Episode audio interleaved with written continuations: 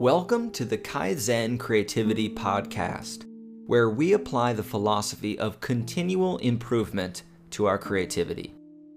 Each episode takes a scientific principle from creativity and innovation research, and we translate it into practical advice for your creativity.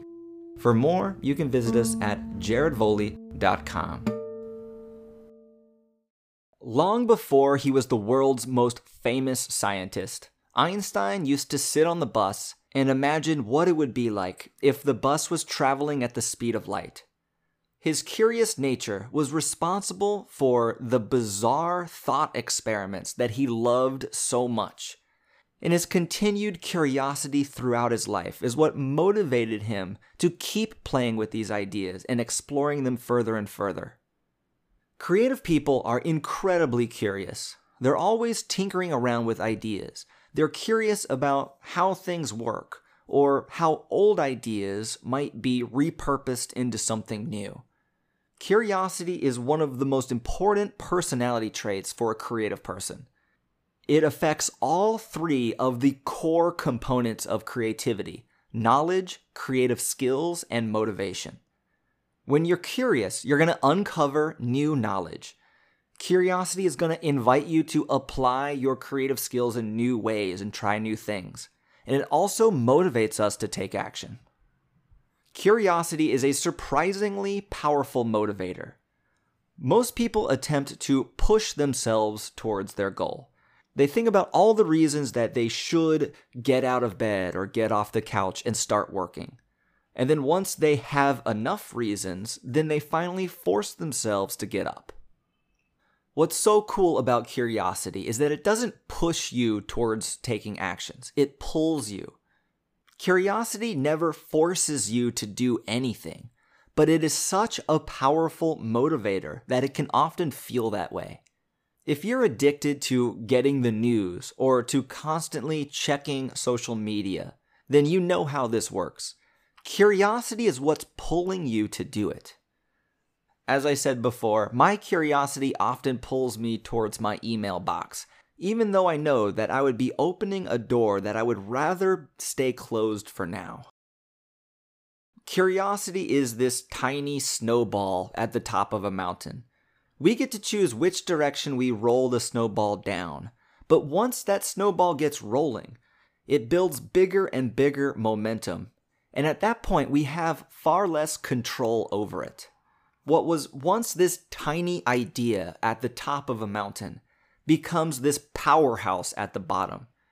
So it's this small behavior that we do at the top of the mountain that really affects what powerful motivations we're going to feel when that snowball is at the bottom. When we use curiosity to our advantage, we feel pulled towards achieving our goals. So, for example, if you wake up and you're wondering what creative solutions might be out there for you, then you're setting your brain down this path of curiosity and exploration. And that path can pull you towards your goals and motivate you to take action. Motivation by itself is not going to make you a creative person. It just allows you to take more action. When it comes to a person's creative potential, then nothing is more important than the specific knowledge and the skills that that person has built up inside the industry. This is where curiosity might play the most important role. Industries are highly specialized and very, very complex.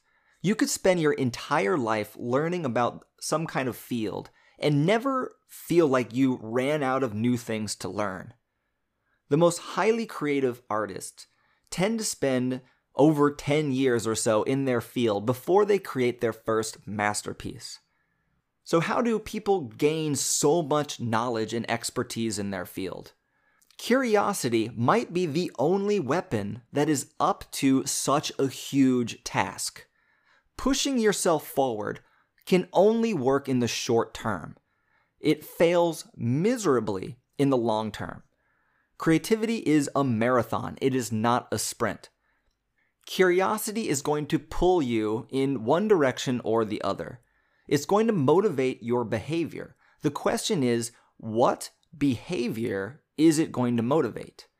Will you be motivated to turn on the news, to scroll through social media? And would your curiosity even be satisfied if you did? You're not going to be able to stop the snowball when it's halfway down the mountain. Don't let the snowball gain momentum. Before starting your creative work today, take a few minutes to get curious about all the different things that could happen today. So, if you're a writer, think about the amazing ideas that you would like to explore. If you're an entrepreneur, think about how great it would feel to have this breakthrough on a problem that's really been nagging you. Spend the first few minutes of your morning in a space of creative, constructive curiosity. Your curiosity, it can pull you towards things like social media or the news, or it can pull you towards asking questions that's going to lead to creative solutions. This morning, you are holding the snowball and you're standing on the top of a mountain. The decision you make at the top is going to shape the rest of your day. So take control while you still have it. Your curiosity is going to create momentum in one direction or the other. Your choice at the beginning of the day is to roll that snowball down the right side of the mountain in a way that will lead you to a productive day. Hey everybody, during the month of April, the website podchaser.com is going to be donating 25 cents to Meals on Wheels for every podcast review that you leave on their site. They're also going to donate another 25 cents for every reply that I leave for your review.